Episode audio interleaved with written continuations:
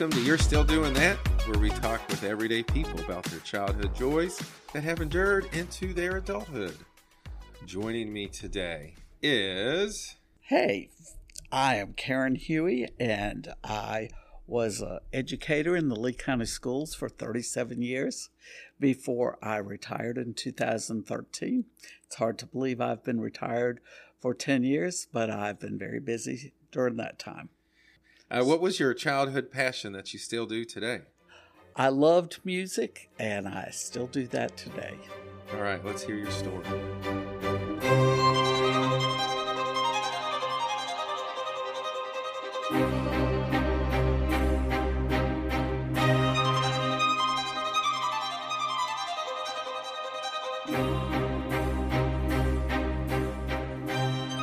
Welcome, everyone, to You're Still Doing That, where everyday people can talk about the things they did as kids that they still do today, and tens of people will probably listen.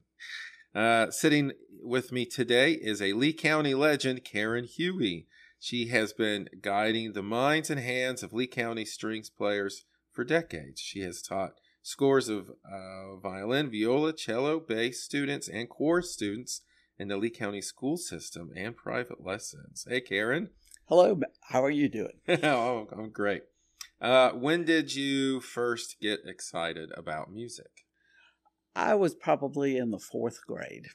And where were you living in the fourth grade? I was living in a very small town in Massachusetts. Oh my! My wife's gonna love that because she's from Massachusetts. What was the name of your town? She might know. Shrewsbury, Massachusetts. Now, was that anywhere near Waltham? It was about 40 miles to the west, I think. Oh, that's Shrewsbury. I love that name. Uh, what um, what got you interested in fourth grade? I spent some time with my grandparents, and they loved watching um, the Lawrence Welk show. oh yes, I know Lawrence Welk. so I watched a lot of Lawrence Welk, and I became really infatuated with some of the players there. That lady that played the cello with that beautiful smile, and uh, it just made me love music. I love it. Uh, Karen, what was your first instrument? Uh, violin was my first instrument. Now, uh, did you do like uh, at my elementary school? A lot of them we do recorders and some xylophone instruments. Did you do any of that in school? I, this was back in the '60s. I, right? don't, I don't think So we, we had any You know that. that recorders weren't around yet. I'm sure they were, but I don't think they had made it into the schools. now, did you uh, start violin in school, or was it a, through private lessons? It was through school. Um, some lady came through and played for us like we do for students nowadays. And I thought, ah, this is the closest to Lawrence Welk I'm going to get. so let me sign up. I love it. Who was your first teacher? Um, her name was Delia Rhodes, and she came from around Boston, and she traveled an hour to get to us. Wow. Now, did she? Now, was she like a just a private instructor, or was she a teacher through the school system that came? I think she was um, employed by the school system. We didn't really think about that too much Right. back then. We just thought, ah, these are the days she's coming. Right. And so there were very few of us that signed up. But interestingly enough, I'm still friends with a couple of the guys that were in my class in fourth grade through Facebook. Yeah, yeah, yeah. That's awesome. Uh, now, when you started in fourth grade, um, now when you got to middle school and high school, did you have ensembles to play in? Yes, uh, we we did, and we even had a small ensemble uh, that played in the fourth grade, fifth grade for co- uh, concerts for PTO or PTA Yes. as it was called back then, and we we played in school mainly, but we had some nighttime concerts. And um, when I was in fifth grade, they divided the town into two groups and one went to one group went to a very old school that was built in the 1700s. Uh, that is an old school. Yes, late 1700s, but it was a six-room big old schoolhouse, uh, and the way uh, New England towns were formed where it was there was a church, um, a school, and the fire department Yeah. all around the town commons. yeah. And so we had a six room schoolhouse and no cafeteria. We had to bring our lunches from home and we got to buy milk from a cooler in one of those cardboard containers. Yeah. Yeah. Yeah. Uh, and take it and eat it in our seats in our Yeah. room. Uh, we had calisthenics on the town common led by the principal when the weather Nice. was not nasty. And we got it. to see the fire trucks run out whenever there was a fire. Yeah, yeah, yeah. That's amazing. That's interesting how things differ and change throughout the years. Especially the principal leading, Yes. lead everybody. We didn't have a in. PE teacher. It Right. was only the principal when uh, the weather was good enough. when the weather was good. Um, what what a shame it was when that fourth and fifth grade strings program that I when I came to Lee County we had one, Yes. and um, as teachers left and went on to different places, they didn't get replaced. Yeah. Well, we were told because we had 400 kids in strings in little old Lee County. Yeah, guys. From fourth grade through 12th grade, we had five string teachers. yeah, And we were told we were an interruption in the school day because at, at one of the schools, uh, the fifth grade teacher said, All of you go, and I'll go too. And so all of the students in her class came except for one kid. So she, the teacher could not come. She had to stay with that one student because it was part of a pull-out program. yeah, So the teacher signed up for private lessons and played with the kids on their concerts. Oh, that's epic. I but uh, since we were involving so many kids and so many kids were um, missing certain subjects while they Right. came to strings, parts of the school day. uh, although uh, they were uh, the academic students who could afford to miss right, those I'm things, sure. but it was frustrating for the classroom teachers, and so they aged us out as Yeah, the fourth graders became fifth graders. They did not allow us to replace them with new fourth graders, etc. Yes, that's that is awful. I Yeah. mean, uh, the benefits of learning the instrument and learning a whole another language, um, and then those skills and concepts translate academically. Yes. Um, it's just awful. Yeah, it was very frustrating. It was very sad because then we were uh, down to starting in middle school, and for a lot of people, that's too late. Yeah, uh, yeah. Well, they got other other interests, and uh, yeah, it's definitely too late. You lose you lose kids. Yeah. But but you know you have to go be flexible and go with the flow. That was what the flow was going to be. So we made the best of lemonade. Yeah, and then slowly but surely that got faded away in the middle schools too. They took away the as teachers left, they um, made the other teachers take on more responsibilities. Yep, So they had still less doing that. ensembles and still yeah, less responsibilities. That's awful. It's, uh, yeah, the the studies behind music education and how it academic uh, affects someone's academic performance. I mean, it's just the data just tells you right there that Mhm. one enhances the other. Mm, awful, awful. Well, hopefully some of that will change. We're trying something, but we'll see if it gets approval. So Yes. we'll see. All right, Karen. Um, so um, what what's the uh, size of your ensembles, like in middle school and high school? What kind of what was the size of your orchestra groups? Well, they are they were probably bigger than they were. Um, they are nowadays, um, just because there's so many more um, things put on the students that they have to have. For example, when we the school system decided to go to the four by four program uh, with scheduling at the high school level, it was we were told this would be a good thing for the arts because they could take more classes. Yeah. So there were um, 32 potential classes the kids could take. And there at that time, there were only like 24 required classes. So that left options for eight um, electives. Yeah. Now, so there were some kids that could take band or orchestra or chorus all year, every year. But that became fewer and fewer as more classes were loaded onto their schedules. Yeah. And U.S. history uh, changed back and forth, and I don't even know where it is now, if it's one semester or two semesters for Yeah. the 11th graders, but often it was two semesters, and I found it sort of weird that world history, the history of the world from the beginning until the present, was one semester, but U.S. history had to be two Two semesters semesters. for 400 years. That's right. So we're more important. Yeah. Uh, now, what about your um, ensemble sizes when you were in middle school and high school? um, we we had solid sizes. Uh, I was in a period of time where there was tremendous growth in my school up uh, in uh, Massachusetts, and right at the end of seventh grade, I moved to Charlotte, North Carolina.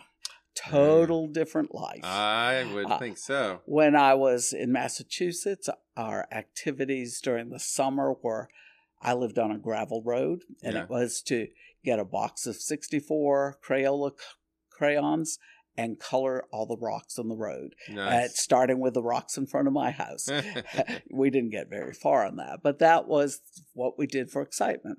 When we moved to Charlotte, there was a a nice string program in the school middle school where I went to school, it was junior high at the time, and they were experiencing a lot of growth. The neighborhoods were increasing. Um, kids were coming in playing these instruments from all sorts of places.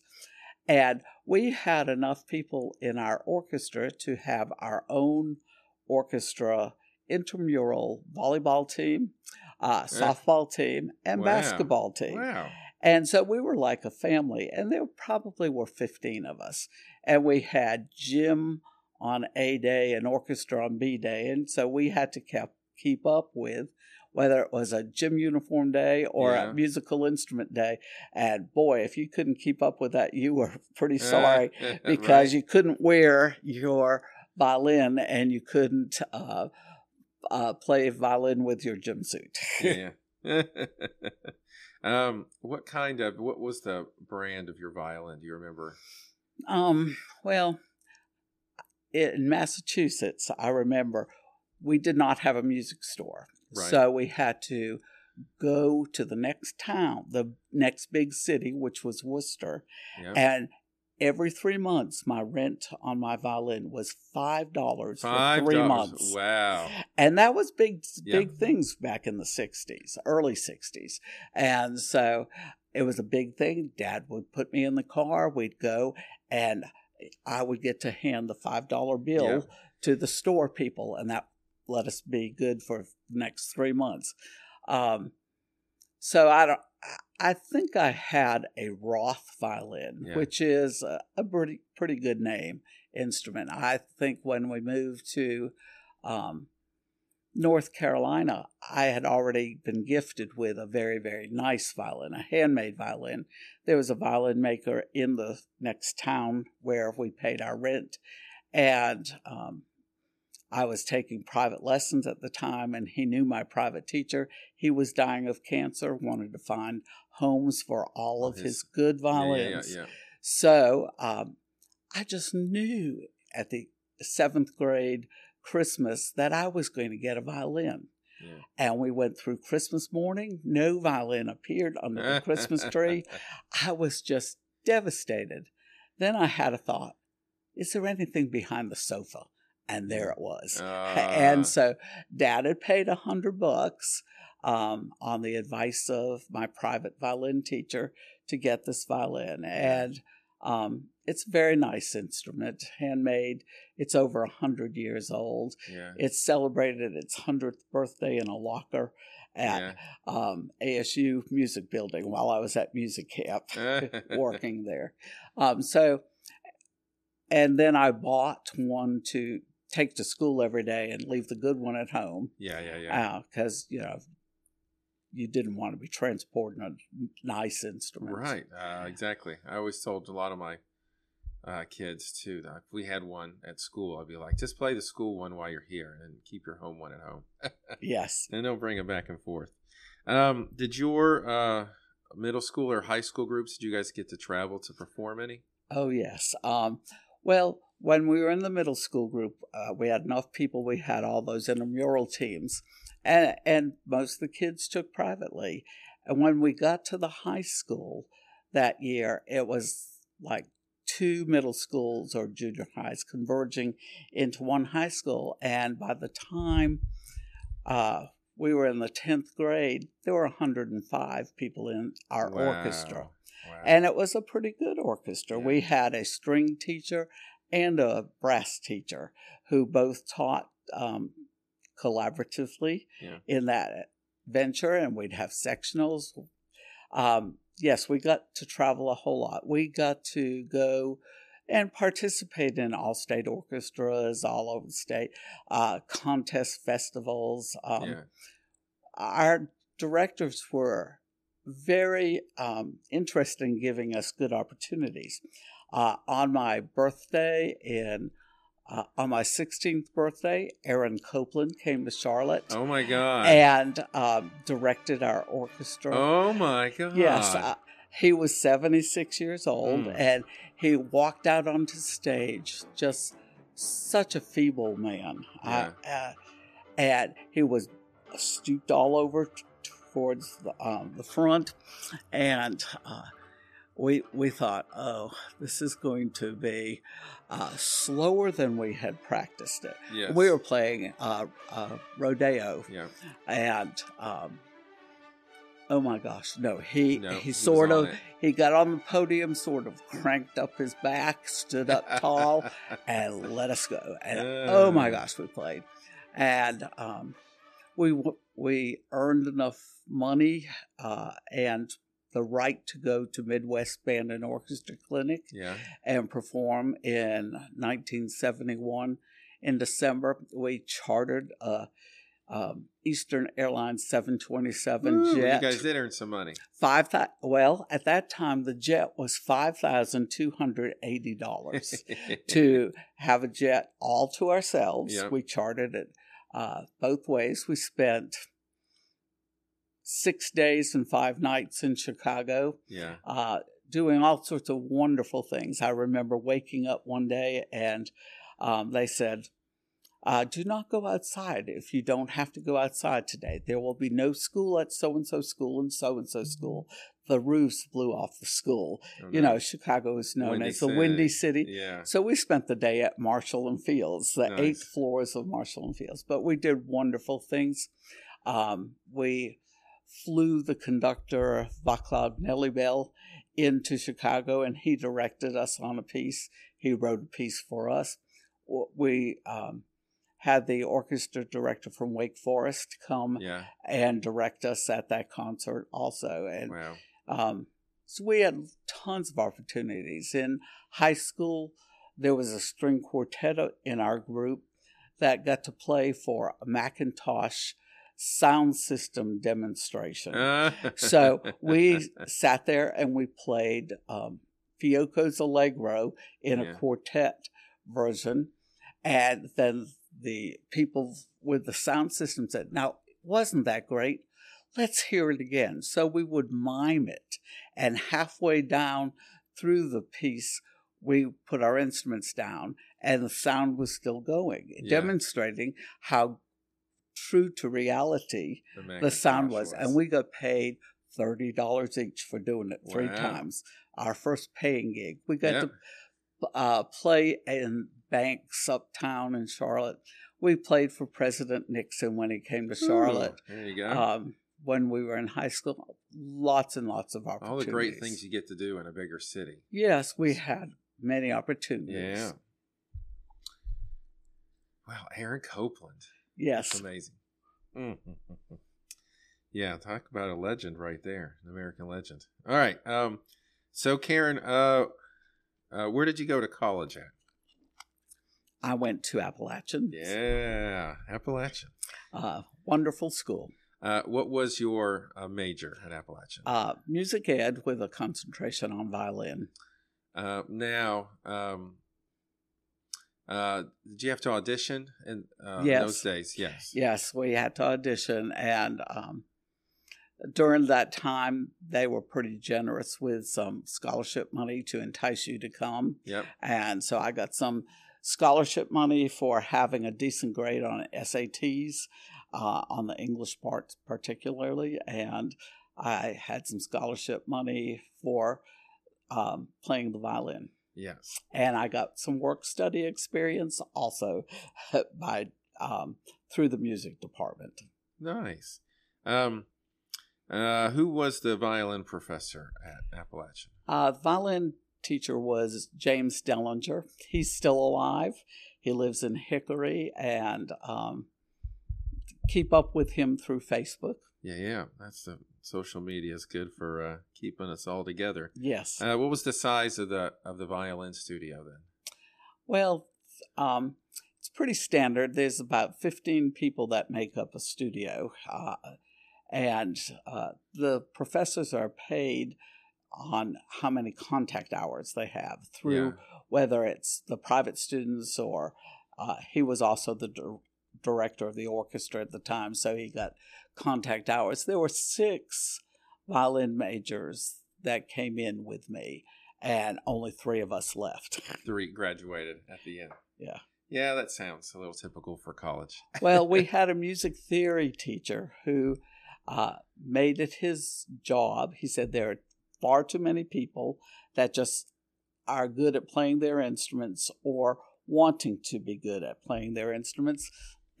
and uh, there are just too many of them. So it was his role to sort them out by uh, making sure they were knowledgeable or not knowledgeable in music theory.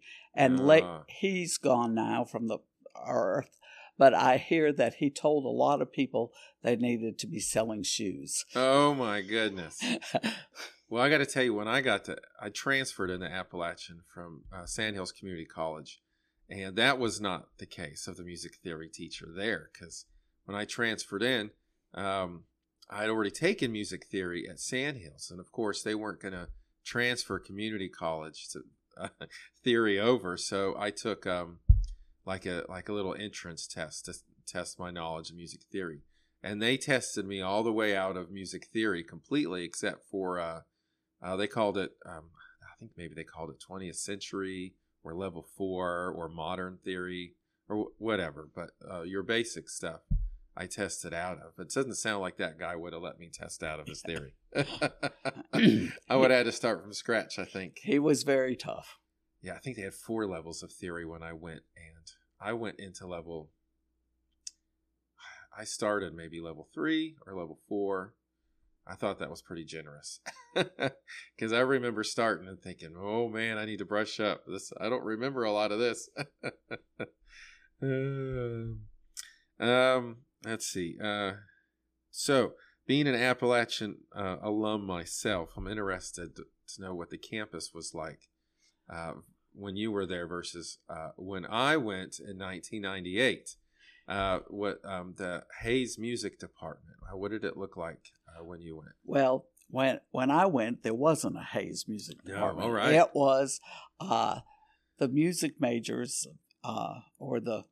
It wasn't even a school of music. It was just uh, the music majors were in IG Greer, uh, Gotcha. and there were uh, seven practice rooms upstairs, seven practice rooms downstairs, and 14 practice rooms in the new wing of it.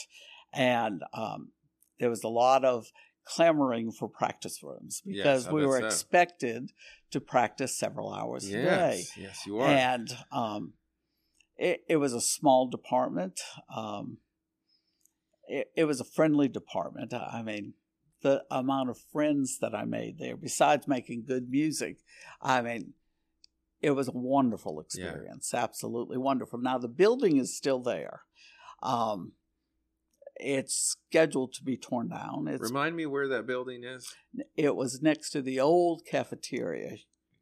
um, on the other Oh, side of campus yeah, yeah, by yeah. Sanford Mall. Yeah, yeah, yeah, yeah. A- And, um, I lived in East Dorm for two years, which was East, yeah, the closest dorm to the music building. yeah. Uh, the trumpet players were encouraged to warm up at seven o'clock as soon as the building opened and so they were singing and playing and they had their windows open and people who were not music majors in our dorm were not appreciative yeah, of not. the trumpet majors but um, it was a wonderful place uh, it's being used now for offices and um, they still use a 300 piece auditorium for lectures and Yeah, no, movies yeah, no, I remember. I was thinking, I was like, oh, that's the place where they would show movies and have guest lectures and Yes. stuff. Yep, I remember. still being used for that, even though it's scheduled to be uh, taken down. I listened to uh, Tibetan monk chant in that one when they came to Appalachia. We all got excited to hear them sing harm. One person sing harmonies to themselves. uh, right in there. Um, uh, all right, so I'm interested to know if some of the things I had to go through at App, uh, maybe you did some of the same things as well. Uh, first, let's see. Um, what ensembles did you play in? I was in the symphony orchestra and the string orchestra, and we were in lots of little quartets and small chamber ensembles that we got no credit for but had to do. Um, yeah, I re- yeah. uh, so, in all just- the ensembles I could For be. me, they just called it. It was horn studio, and then you got told if you were going to be in this group or that group, but you didn't get credit for those. yeah. It's interesting that your violin studio was 15 people. My horn studio was like 15 people. I would have thought violin there'd be more. Well, violins. no, there's a formula. Um, I have worked the administration end of the music camp and have been privy to how all that stuff is decided. And yeah, so, like if um, you're a high school student and getting ready to go into uh, being a music major somewhere, there may only be four openings because there's you know freshmen, sophomore, juniors, and seniors, and so you're going to have uh, perhaps four people per year in that studio, and every year you have to replace what yeah. graduates. So, Interesting. yeah, it, Um, it's contact hours. Yeah. Oh, it's how many contact hours they give each student. I would have just assumed there'd be a, a ton of violins. Well, no, and, and sometimes there's multiple teachers. At, Yeah. um, there were two trumpet teachers at that time. There were there was only one violin teacher because they were trying to build the studio. Now nowadays there's a violin teacher and an adjunct faculty member Yeah, that yeah. also teaches violin, and the viola professor has some violin students also. Gotcha. Um, let's see. Uh, so I had to learn virtually um, every instrument offered in the public school system, or at least take uh, several weeks on it to get semi proficient. Um, did you have to do the same thing? Yes. Um, as instrumental music majors, we had to learn all the instruments, at least Yeah. how to make a sound, how to put Yep. them together, etc. And that's really good information. Did I ever think I was going to have to teach anything other than strings? No, I thought I was always going to be a string teacher. Right. What did I? Reality said you're going to have to do lots of other things. That's and so that came in handy. Could I um, teach one of those other instruments? Yeah, I could with assistance yeah. uh, and resources that we have available. Would it be the best thing for some of the kids? I'm not sure. One year I found myself having to teach art. Now, I knew very little about art except that I appreciated art. yeah. Uh, and this was 180 days of art instruction for high school kids. Yeah. And at that time, there were 35 projects that the art teachers made the kids do. I was in charge of all the fine arts people, so I knew what the art teachers did. yeah. But when um, I was called at the towards the middle of the summer and said, "This is your schedule for next year: uh, orchestra, music theory, chorus, and art." And I'm like, "I'm sorry, you've got my schedule mixed up That with someone else. else's." Yeah. They said no art. And I just cried and cried for the rest of the summer because I knew what they had to do. Right. And I could not uh, draw, teach someone how to draw Yeah. 2D drawings and 3D, uh, three dimensional drawings. I, I could not do the corner of the room and I could not do the hall. And for the rest of the summer till school started, I practiced doing those things, and there was nothing that looked like Eh, a corner of the room or a hall. Mm. Um, but my colleagues in the art department were so wonderful about keeping me after school every day, Yeah. planning my lessons, teaching me how to Teaching do you it. how to do it so you Yeah. could teach it. Eh, A- and they were just wonderful doing that. Wow. Yeah, I had to teach um, remedial math one year, and I was I was scared. I was like, "You got to be kidding me!" I was like, I told my principal, I was like, "You know, I audited every math class I took in college. I had to take them twice to get through them." And I was, he was like, "Well, you're just teaching the remedial kids," and I was like, "Oh man, we might be on the same page." So I would learn the lesson the day before. I'd have to because I didn't know how to do Yeah. any of it, and then I would teach them the very next day, and that's how it went. I'd have to learn the math stuff because I, I, just, I could do it. We luckily I wasn't state tested or anything.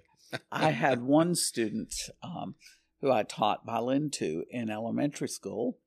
And then um, when she was in ninth grade, she was in my chorus.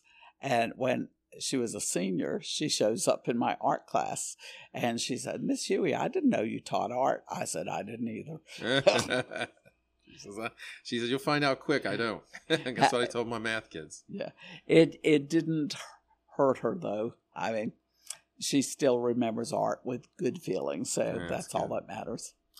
Um, uh, what was your favorite instrument uh, that you learned to play at Appalachian?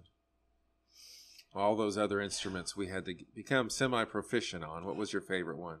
Well, there was not a lot of call for string instruments in the pep band. so I learned enough trumpet to play in a pep band for the basketball games, and they treated the the pep band members to steak dinners at the Gold Room Oh uh, before all the basketball games. So you know that was a good gravy train yeah, to get on. uh, up. So I bought it. Uh, my sister gave me one of her trumpets, and I played the third trumpet part on the Star Spangled Banner. C C C C C C C C C C B C. You know, I could I could get those notes, and so I had some fun playing the trumpet. Um, I had originally wanted to play French horn, but I had yes. some major bracing of Yeah. teeth Mhm. issues, and that was not compatible. Braces are not French horn's best friend. no. I know that one myself. Um, what was your least favorite of the instruments to play? Mm, probably just drums, not all percussion instruments, just Yeah. drums, because it just hurt my ears. Oh, mine was the flute. I had to. That was the only instrument they did not uh, pass me at the end of the semester on my uh, woodwinds proficiency, just because of the flute. We had to. Uh, we had to play. I think a couple of scales, and, and then we had to do the chromatic. Um, I don't know if it was one octave or two octaves. How far up the chromatic we had to be proficient on. No, I was not. I could not get it. Flute is hard. I had to uh I had to uh they gave me like a incomplete or something and I had to take lessons with the flute instructor until I I got that passed off and then they changed it. oh, no, the flute. That was dreadful. Uh I really liked the oboe was um was one I liked playing.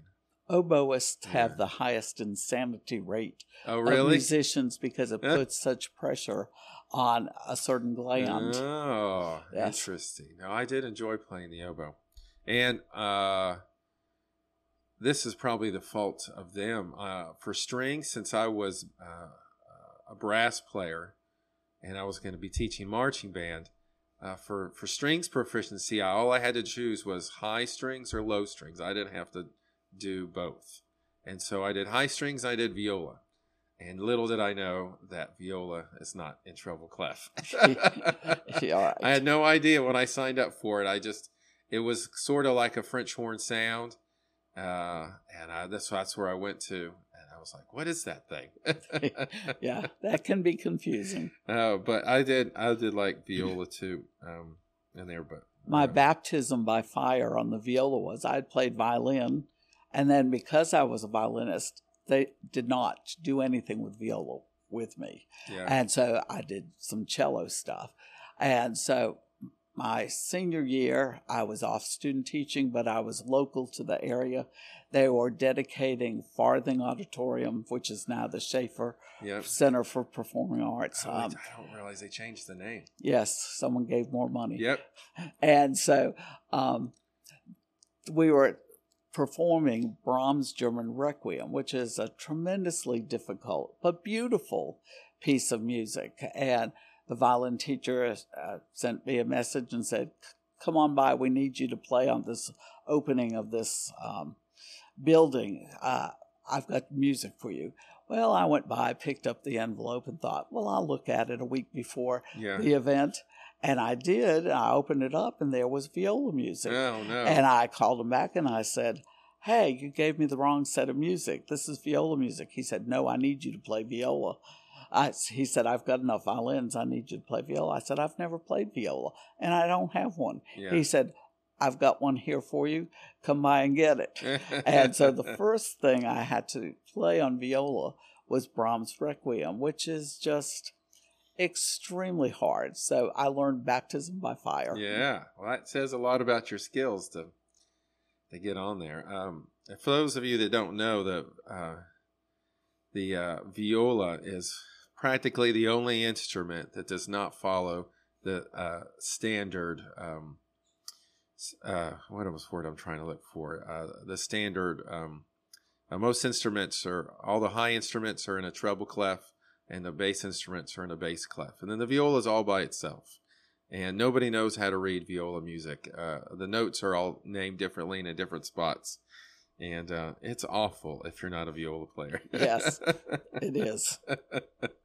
um, when did you? Um, oh, um, uh, so did you have to do uh, jury at the end? I'm Uh, thinking oh, yeah. remembering that word correctly. every semester we, or we were in quarters the first three years Yeah. i was there so every three times a year we had juries at the end of the quarters Oh wow! and then my senior year they went to semesters so we only had to do it um, twice that year Now, was your jury in front of the school or just in the studio?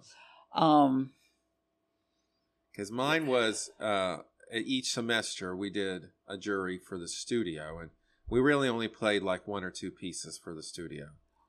we had to do juries in front of all the string faculty Uh, Alright. so it was the violin teacher, viola teacher, cello teacher, and bass teacher. Well, if, it's not that if there I was, there. one, and um, but not the students.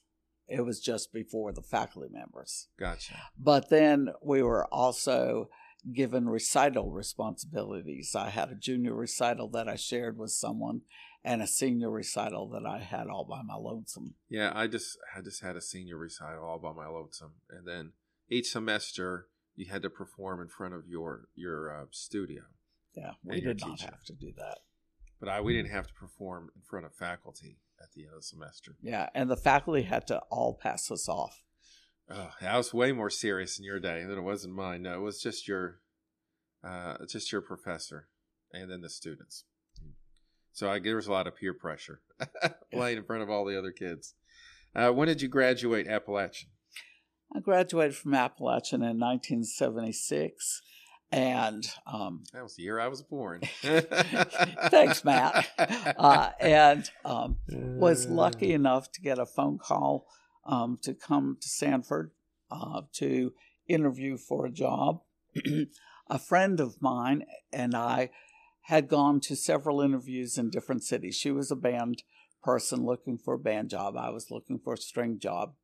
Uh, we had our um, interview um, process. We would leave Charlotte at six in the morning, dressed in our shorts and our comfy uh, t-shirts. We would go to the Shoney's in the town where Yeah. we were going to have our interview, sneak off after eating breakfast there, one at a time to the bathroom, get in our interview duds, Yeah. and find out where the um, the interview was. yeah. Well, that worked in several cities. it came time for Sanford. I asked if there was an opening for the band position, and they said, We might have one of those. Tell her to come along. We did our strategies. We left six o'clock in the morning, got to Sanford. There was no Shoney's. Nope, not yet. Uh, and so it was like, oh my goodness, what do we do? So we it was before GPS. and We had gotten instructions how to get to the building. Uh, downtown, it was at the Wilrik Hotel. The school board offices were. Yeah. We couldn't find any place. ne- We didn't want to deviate from the from the path too much because we're afraid we'd get lost. And so we wound up at Lee Drug or Lazarus Drug on Steele Street, which is now the Republican uh, headquarters, and we thought we'd order breakfast. Well, Yeah. they didn't have breakfast. Uh, they only had lunch, even though it was nine thirty in the morning. So we ordered grilled cheese sandwiches, and then we were going to slip off to the bathroom one at a time and change our clothes. No public bathroom. oh no. So it's 10 minutes till 10. We're parked on Wicker Street and getting ready to panic because we're still dressed in our cute little short outfits. And there was a clothing store, D.A. Kelly's or Dax, that was next door to the Wilrik Hotel. And the lady was changing the mannequins. The store wasn't even open yet. and we knocked on the window and she let us use the dressing rooms Oh, to change nice. in there. And so we made it to our 10 o'clock interview. and at that time, they interviewed us all day because I would sit on this little bench and the band person would be in there for an interview. Then yeah. I would be in there and she'd be on the bench. And then they took us to lunch. Then they took us around and showed us some of the schools. They introduced us to some of the principals and assistant principals. And so at five o'clock, we were finally leaving Sanford. Wow. And it had been a long day, a lot of information. Much different interview process than uh than yes. And, and it turns out they bought us lunch at the dairy bar. Yeah. And I remember sitting in one of those back booths uh, eat, with one of the school officials Yeah. eating lunch back there. Um, and so the next day, uh, I got a phone call, but I was at the swimming pool. When I got home, uh, my mother said, You got a call from so and so at Lee County Schools. You need to call them back. And this was like six o'clock. Yeah. I just was devastated because I knew they don't work at six o'clock. Well, this person did. So I called him back and he offered me the job. oh, cool. and I said, What about the band job? Is there a band opening? And they said, Well, not at this time. We don't think there is. Uh, so um, I was signed on, and my friend had to find a job elsewhere, which she did. And then the next year, uh, they said to me, You know, that girl that came with you for your interviews? Uh, we got a band job now if she wants one. Oh, And so, yes, she did want one because she was a flute player teaching strings in Greenville, Yeah. North Carolina. she would want one. Yes, five eighths time. So Yeah. yes, she jumped on that, and she taught here for three years, and band and strings. Nice. So Lee County was your first teaching spot, My first and only. first and only. So, uh, so you started uh, Lee County Schools in in '76, Yes. and Well, actually, it was only Sanford City Schools in Yeah. 1976. right, In 1977, they consolidated and became the Lee County Schools. The uh, city and county schools went together, and East and West were born. right. Okay. Now, when you first started, were you at the Lee County High School property? Was that was that? Um, my first year, I taught for Lee County City School. I mean, Lee Ci- Sanford City School. Sorry, yeah, and um, it was Wicker yeah, in Jonesboro, um, and um, Lee Senior. And so, did you? What strings programs did you cover then? What were you? What was your? What what all did you have to do? Um, there had been a teacher who had been here four years previously and had started the string program. So, my high school kids were in ninth and tenth grade, um, and then I taught sixth, seventh, and eighth at the middle schools. Gotcha. And so, um, had a great group of kids, but I only had like 27 at the high school and maybe seven at one of the middle schools and 10 at the other.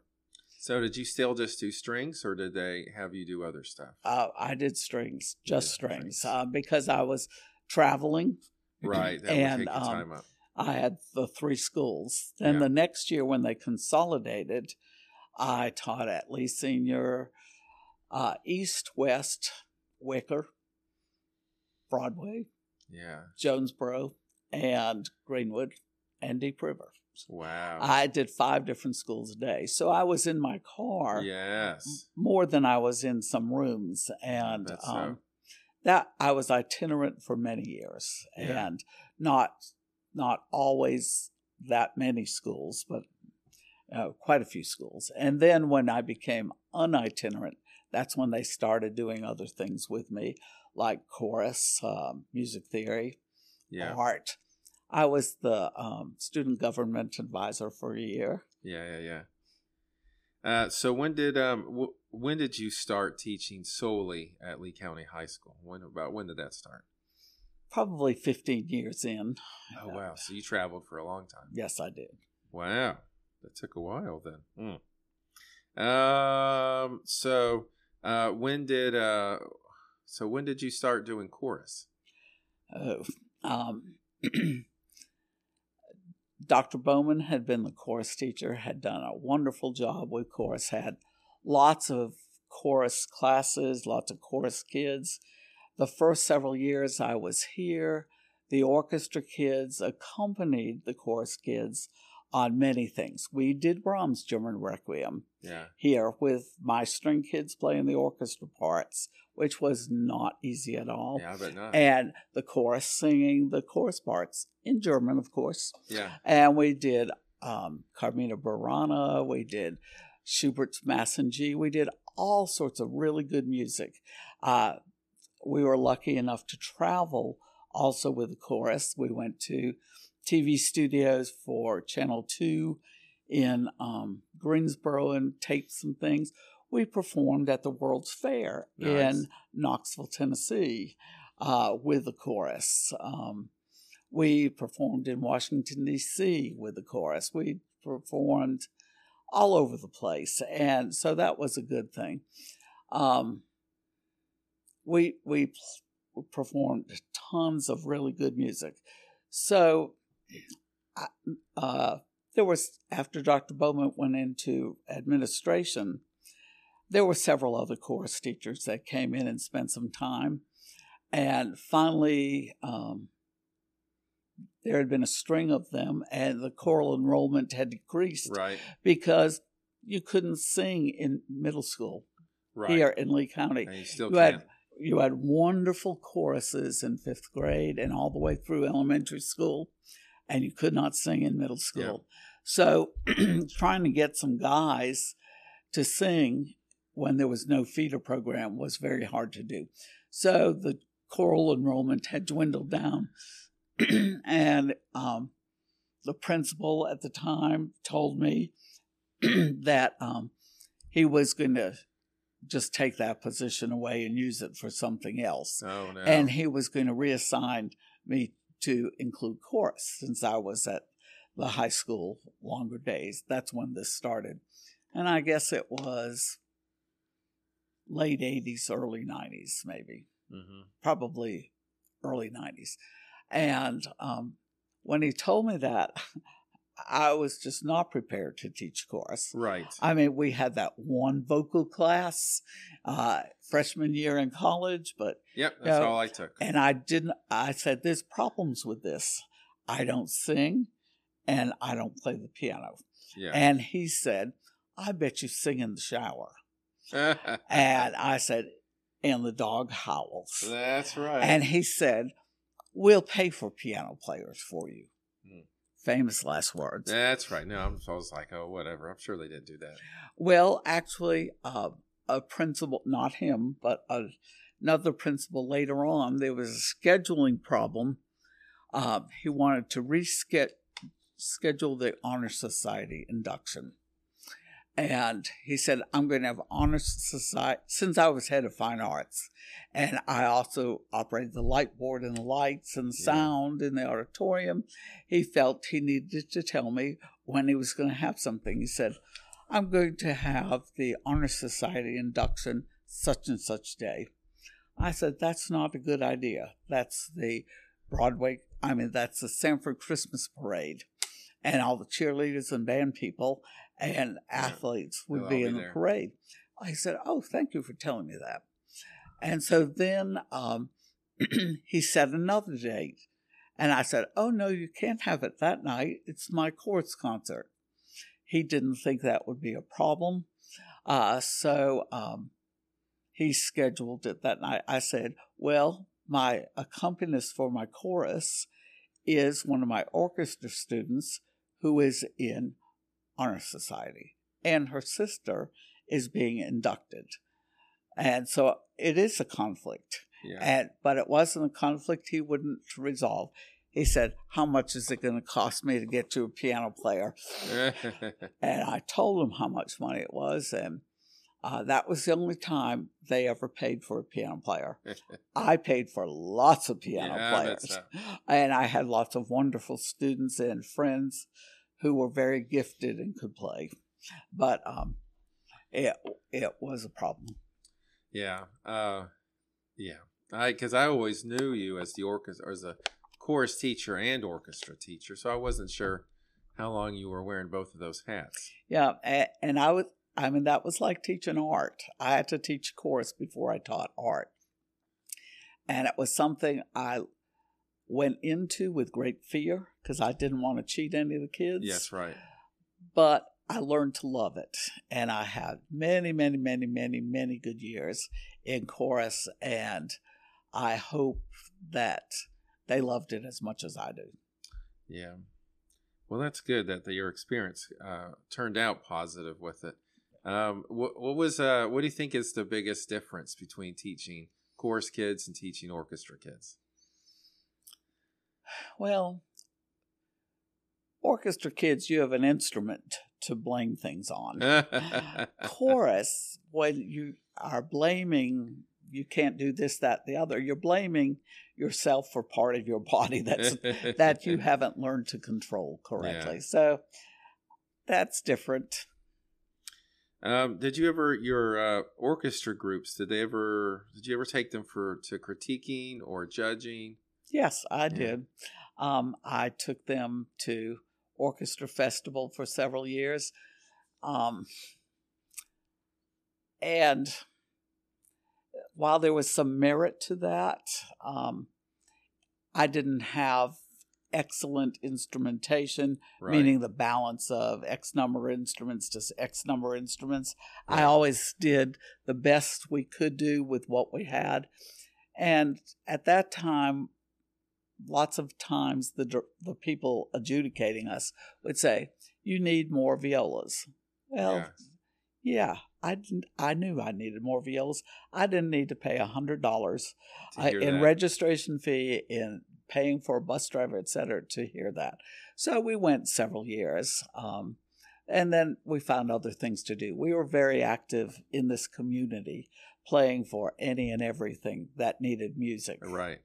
So we we were locally well known, and I was known across the state because I held major leadership roles in the teaching organization across the state. Yeah, I mean, oh my goodness! Every time I talk to anybody in the state of North Carolina, and uh, and I mentioned, yeah, I'm from Sanford, they're like, oh, do you know Karen Huey? I was like, oh yeah, I found out um, uh, extensively. Yeah, you are uh, vastly well known in the music community throughout the state. infamous or famous. Um, I was at a doctor's office in another town this past week, And as I went into the uh, waiting area, I saw two ladies and I thought, they're from Sanford. They have got to be from Sanford. I think I should know them. And so I checked in and sat down, and the younger of the two ladies, who was still older than I was, um, said, Are you from Sanford? Do you live in Sanford? I said, Yes, I live in Sanford. And she looked at me real hard. She said, Did you play for my first wedding? and I looked at her real hard, and she had given me a name, but it wasn't her current name. Uh, it was, well, it was her current name, and she was no, no longer married to that person. And I, she said, I think you played for my first wedding. I looked at her and said, Did you get married across the street from the dairy bar and down Carbonton Road a little? Yeah. And she said, I did. Yeah. And she said, that was 1979. and then a Thursday night, I was hosting a group of, an, um, a group of the first orchestra students that started in Lee County. We try to have a yearly um, reunion yeah. and catch up. And uh, one of the girls said, Did you play for my wedding? Do you remember my wedding? She knew I paid, played for it. And I wasn't able to answer her because we were in other conversations. And so the next morning I texted her. I said, Didn't you get married at your mother's house on such and such road? And yeah. she said, I did. and it made her feel good that I did remember. um, yeah, just uh, just the other day when um, uh, my daughter Sophie has been taking cello lessons from Karen for a long time, and she's got an audition coming up and and so uh, she told Karen, she was like, "Yeah, I have to audition." And the the person at NC State, his name is something so and so. Karen says, "Oh yeah, I, I know him." he was like, "Oh yeah, yeah, uh, yeah." You are uh, quite well known, and I didn't realize another story. I didn't know how well known you were till I was at Appalachian, and uh, I we were we were playing or in rehearsal for something or other and uh, somebody came up to the I forget his name who was uh, leading us, and they whispered in his ear, and he says, "It must have been something about Cannon Music Camp." And he was like, "Oh yeah," and he goes, and he goes, "Hey Matt, you're from Sanford, aren't you?" And I said, "Yeah," and he goes, "Are you going to be seeing Karen Huey?" and I was like, "Maybe." now, interestingly, that you brought that up, I attended Cannon Music Camp in its third year of existence in 1971.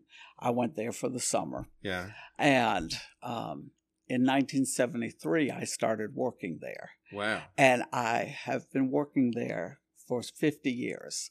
And I worked there this summer. Um, and uh, so I that's how I kept touch with Appalachian. Yes. And that's how.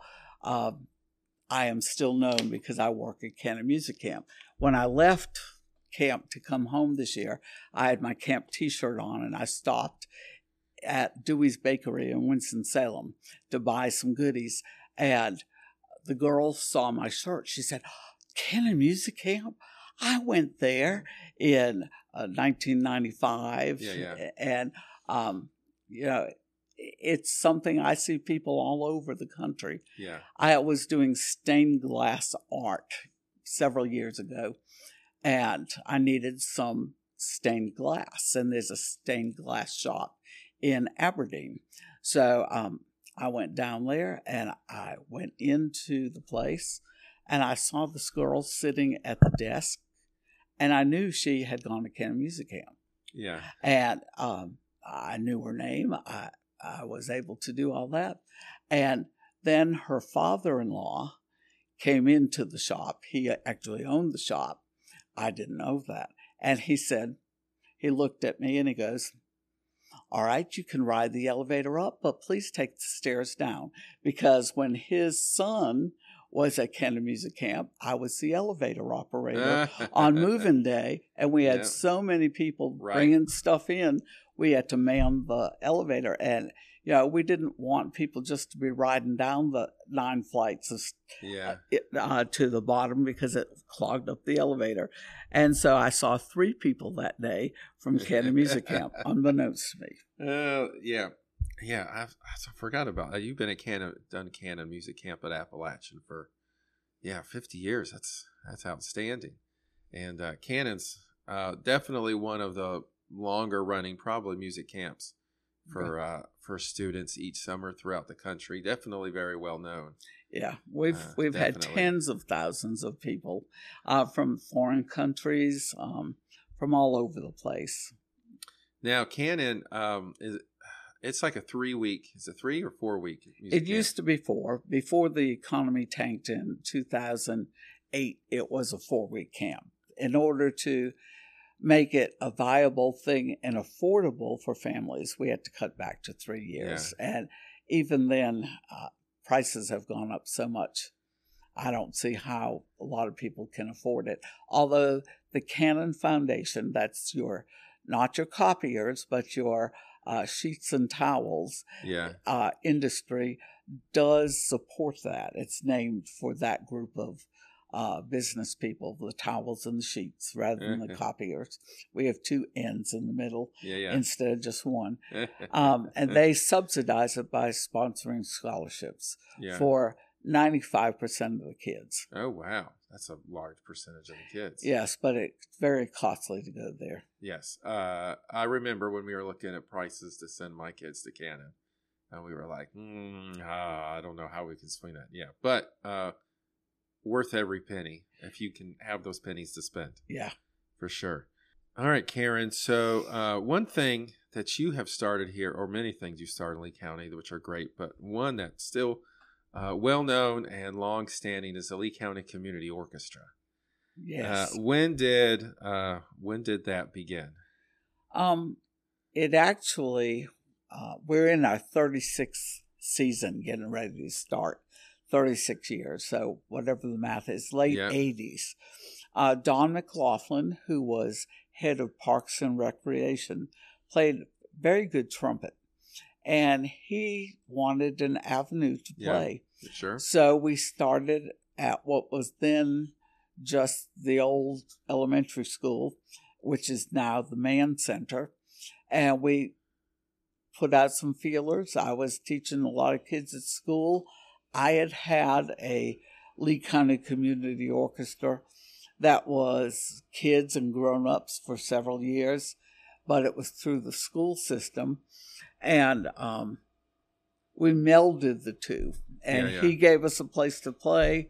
Ryanette led us through all that. And um, we are still here today. Yes. Yeah. Um, yeah. Lee County Community Orchestra has been going strong, and uh, I've been fortunate to play with them a few seasons, and both my daughters have been able to play uh, with them, and uh, Sophie, my cello player, especially for the last several years, all through high school, has been playing, and and I've got to say, I I just assumed uh, when I first joined uh, that it was just going to be you know, like nice, simple tunes the community did and got together. Uh, but when I started at a college, I played uh, Lee County Community Orchestra. You guys, it is legit. Uh, I had never played. Uh, most of the stuff was as difficult as I played in college, or more so.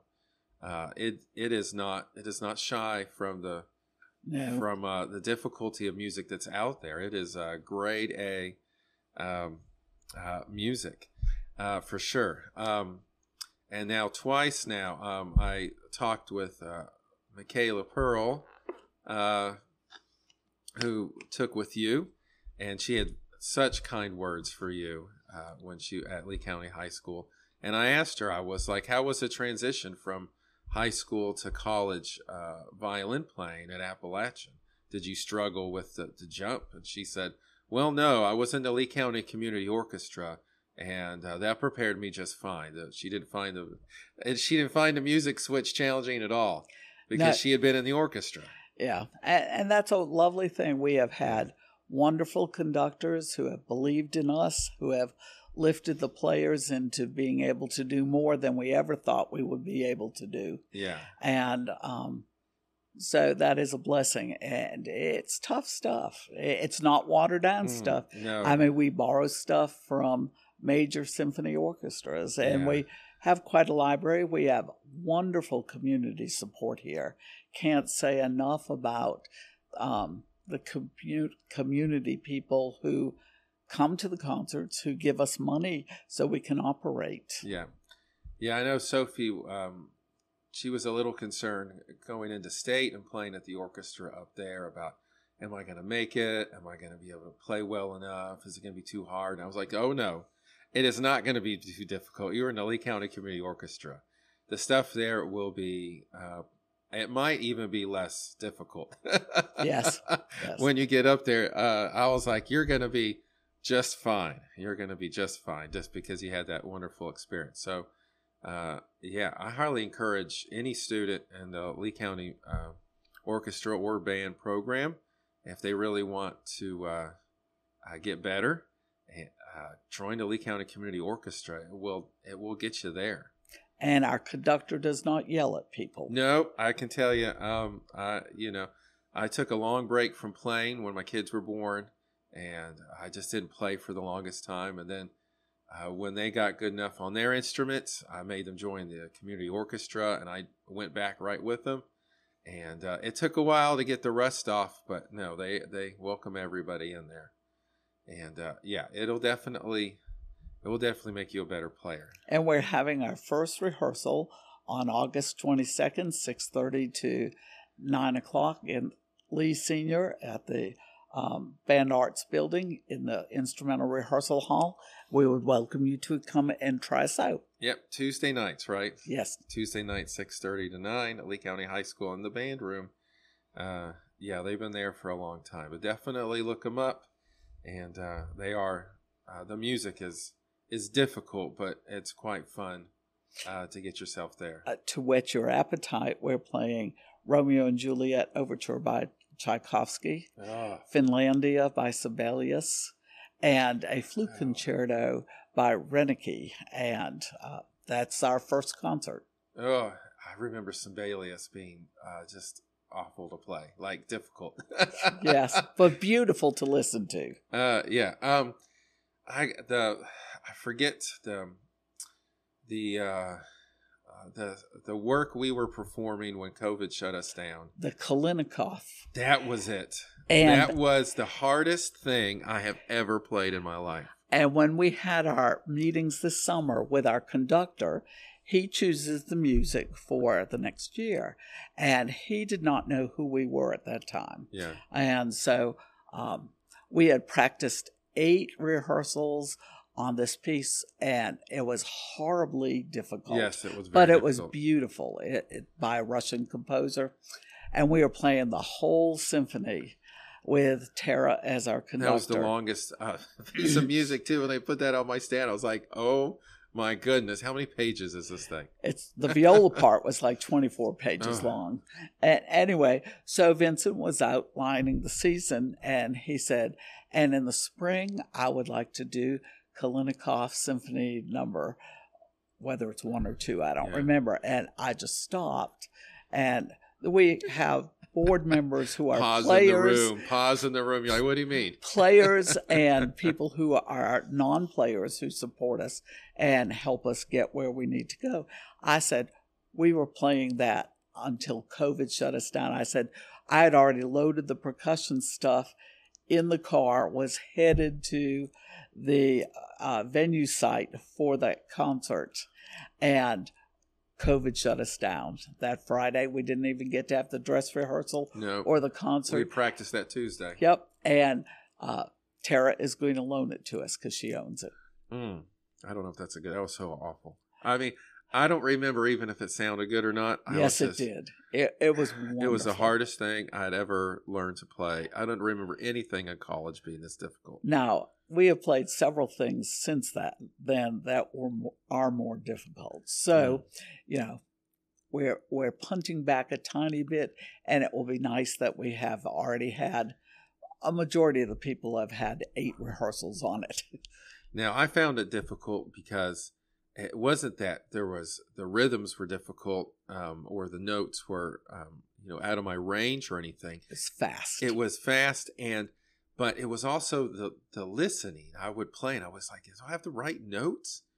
I was like, I'm playing what's on the page, but I can't hear if I'm playing the right thing or not. It, um, the chordal structure, it just was more advanced.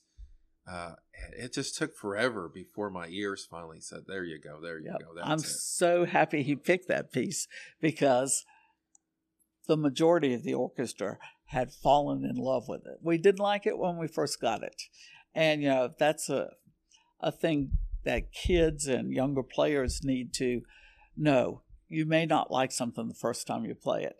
The first time my kids at in high school played Pachelbel's Canon, they absolutely hated it.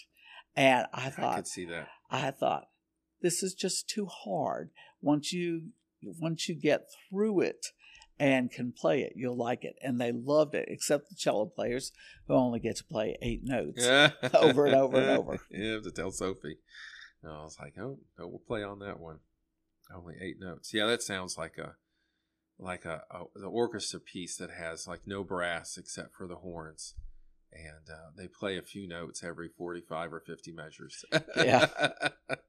and you just sit and count, and hopefully you got your counting right because it's a long time. uh, yeah, Lee County Orchestra is great. Um, so, how many years did you teach with Lee County Schools? 37. 37. So, uh, Michael Wilkins just had to stay a few extra years to beat you.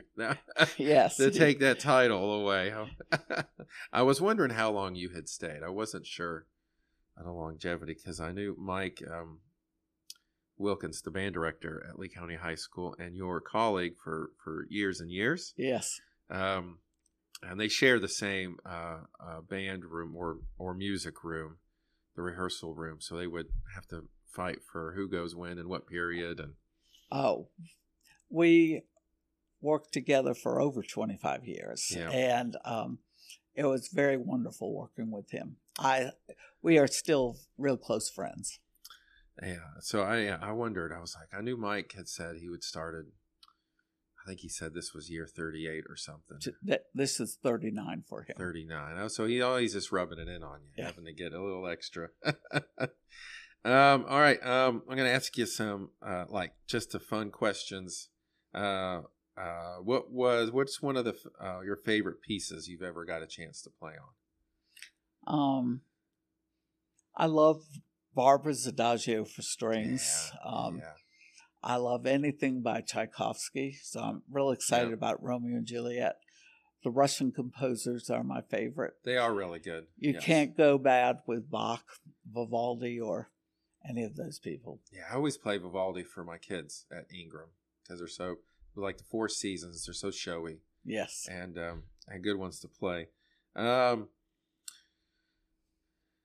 uh, let's see. All right, you answered three of my questions all at once. Uh, what has been the hardest piece that you've ever had to perform, either like as a soloist or in a group? What was, do you think, one of your most challenging things you've had to learn? Well, things are more challenging now for me because I have some really bad arthritis. And um, getting older like I am, your mind doesn't work as fast as it used yep, to yep. do. So anything that is fast for me is right. challenging. Um, some of the things we've played in orchestra have just gone by so fast that no matter how often I practice, how long I practice, my fingers just do not move that fast anymore. Yeah. I do not move that fast anymore. so that's been a challenge. So I would say anything fast in the last 10 years. Yeah. Um, all right. Um, Karen, if you um, had not gone to school for music education, what do you think you would have gone to school for? I loved history. Yeah. And so I might have been a history teacher. I, I probably always wanted to be a teacher but probably it would have been history. Yeah, I've always loved history too. Um, besides the violin, what what other the string instruments? Well, I guess viola would be the one you like yeah, to play. I, I'm I play a lot of viola because not a lot of people do play a lot of viola. So I I I have played cello at places. I have played bass at Kennedy Center with a singing group. I mean, I've played all the string instruments. At one point, I'd love to take some guitar lessons. Yeah. And I said I was going to take piano and guitar. When I retired, I've been too busy Yeah. to devote the time to either of those. Now, did you start? Now, are you playing viola in the community orchestra just because of the need for it? Yes. Yeah. Yes. Um, I played violin probably for the first 10 years of orchestra. And for the last 25, I've played viola just Yeah. because someone had to do it. Someone had to do it. Now, how often do you get to play violin now? I play at church quite a bit. Um, I play either violin or viola at lots of weddings and civic ex- events. So I, I'm what we call a switch hitter. Yes. I have several students who are also switch hitters, and I have several colleagues who are switch hitters. So, like, if I invite people to play for a wedding, they'll say, What instrument? and I'll have to work out, well, who's playing violin, who's playing viola. I love it. All right, um, Karen. Uh, so to uh, end the podcast, um, uh, I'm gonna ask everybody the same sort of like six rapid fire questions, and I always find it's interesting to see how each person answers a little differently. Um, what is one of the most beautiful things you've ever seen? And I like how this one always stumps people. Yeah. They Um, think for a second. Just interactions of family people. Um, different families do it different ways, but the family interactions just amaze me. Oh, and a I think they're answer. beautiful. Uh, what's one of your favorite smells? Apple pie. Apple pie, yum. Uh, what's your favorite kind of sandwich? I like a good chicken salad sandwich. Nice. Uh, what is your favorite kind of drink?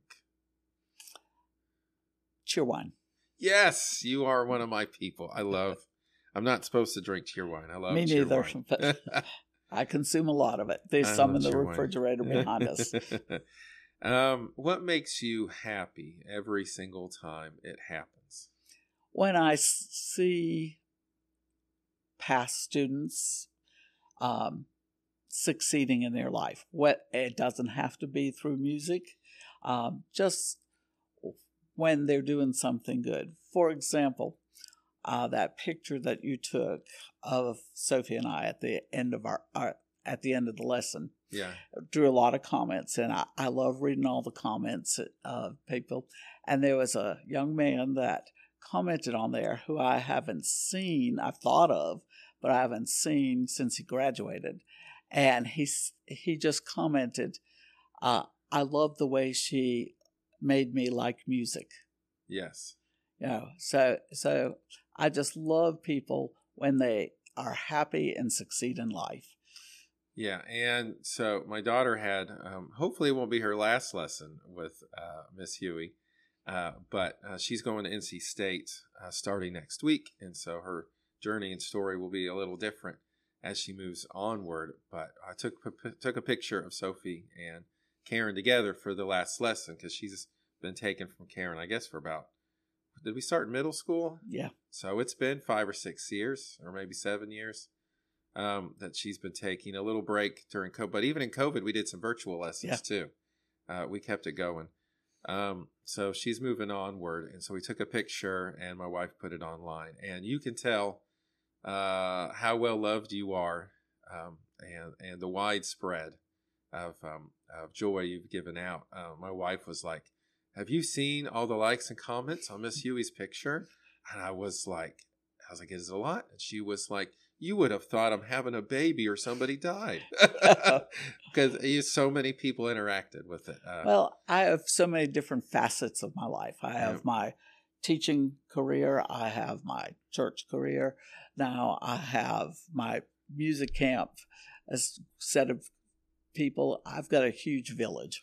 Yes, uh, and and you are uh, widely loved because every person you interact with. It's always to lift them up and give them encouragement. And everybody that, uh, that I've been through has uh, been a better student and person from being under your Well, thank you. from being under your uh, tutelage. Um, and I really just thought about. I was trying to think of all the friends that I've had that have rolled through uh, orchestra or your means uh, classes, and, and everybody just uh, widely uh, loves and appreciates you. Once you're you've been in one of my classes and you've you've been a student, you're in my family. I, I remember um, as an adult and growing up, I was like, why didn't I take music theory with Miss Huey when I was at, at Lee County High School? But um, I wasn't have music as career minded back in those days. So I don't know why I didn't take it because I sure took as many Well, band classes as possible. I don't know that it was offered when you were there. may not in '94. Maybe they didn't do theory in back in the early '90s. Maybe it wasn't a thing you could have taken because I was all about taking as many music classes as possible. I probably would have taken orchestra if they would have allowed me to. Uh, the first year I was here, there was a flute player with all the string players, Yeah, and, and it was challenging to find stuff that was good for her to play as well as for us to play. right. And I remember the first person that played guitar said, Can I sign up for strings? I said, What do you play? And they said, Guitar. And I'm like, Yeah, but you may have to learn to play something else also. Yeah, And I said, I'll let you play guitar some, but I, you'll have to play something else. And they did do that. And so um, that was the birth of guitars. And um, I was so grateful to have that opportunity to have guitar players in class. yeah. Because um, and now I mean, it's not a common instrument with orchestras, but there are a, quite a few orchestral pieces that feature um, a classical guitar or something that's with it too. Um, uh, what advice would you give yourself as in your if you could give your give uh, yourself advice as you were a child? What, what would one be one little, little nugget of advice you might? Practice more. That's what I'm saying. Anytime I uh, interview somebody with music, they're always practice more. Michael Wilkins said practice more. I would say I wish I would have practiced more. Yeah. and, and there's an art of practicing. yeah. I, it's not just playing your instrument. There's a difference between playing your instrument and practicing. And I hope I am you sound like my horn professor. teaching them how to practice instead of just play. Yeah, you sound like my horn professor because I didn't want to practice much either then, too. um. All right, and Miss Huey. So since uh, this next question is helps keep the podcast going, uh, is there anybody you could recommend for me to talk to that is still doing the same thing as an adult that they did in their youth? Actually, yes. I, I've been listening to the podcast, so I knew this love question it. was coming. So I would like to hear more about Robert Watson. Now, Robert Watson, when I got here, uh, was a singer in one of the cho- chorus classes, the good chorus class, the one that did all the fancy stuff. Um, so I know he's been singing forever, Yeah. uh, but he also makes guitars. Yes. And- I, I, when you said his name, I was like, I don't know him, but uh, from what I, I do remember him making instruments. and he has just made a guitar and he posted a picture of it on facebook and it was green and it looked beautiful N- uh, not because it was green he just does quality work so i would like to hear more about robert watson and his guitar making skills and, and he's a member of the tuesday night music club that is played out at depot park on thursday nights Yeah. and he's he's just all about music All right. So if Robert Watson listens, I will be uh, giving you a message here in a little while. All right. Uh, Karen, thanks for uh, being on the show. It was wonderful for me to get a little history uh, about you and your journey. So thanks so much for coming on. thanks for including me Uh, if you want to meet Karen Huey in real life, then you can join the Lee County Community Orchestra and sit right next to her and play viola on Tuesday nights. And if you can't play viola, uh, she'll be glad to give you a few lessons and she'll have you a virtuoso in no time. That's for sure. Um, my daughter, Sophie, um, uh, she, uh, as a teenager, you know, I, I come and get her. Sophie, it's time for your lesson. She's like, oh, I don't want to go. I'm tired. I want to be in my bed. Uh, but every time she leaves her lesson, she's like, I'm so glad I went to Miss Huey's for a lesson. I always feel so much better. Thank and you. she always comments about how much she learns in a lesson.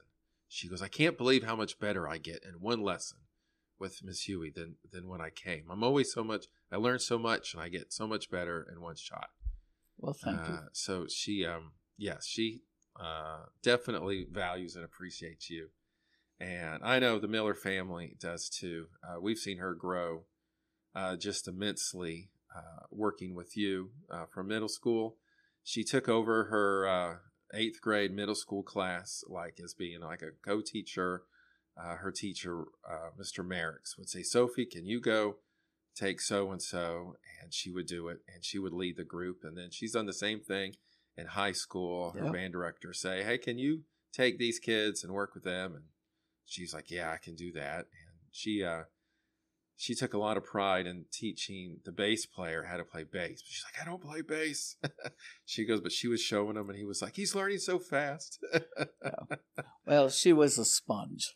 yeah, she is a sponge. Yeah, uh, and so we are very grateful to your thank you. time uh, and flexibility uh, with me and my tardiness sometimes and forgetfulness. So it's Tuesday or Thursday. We got to go to Karen's.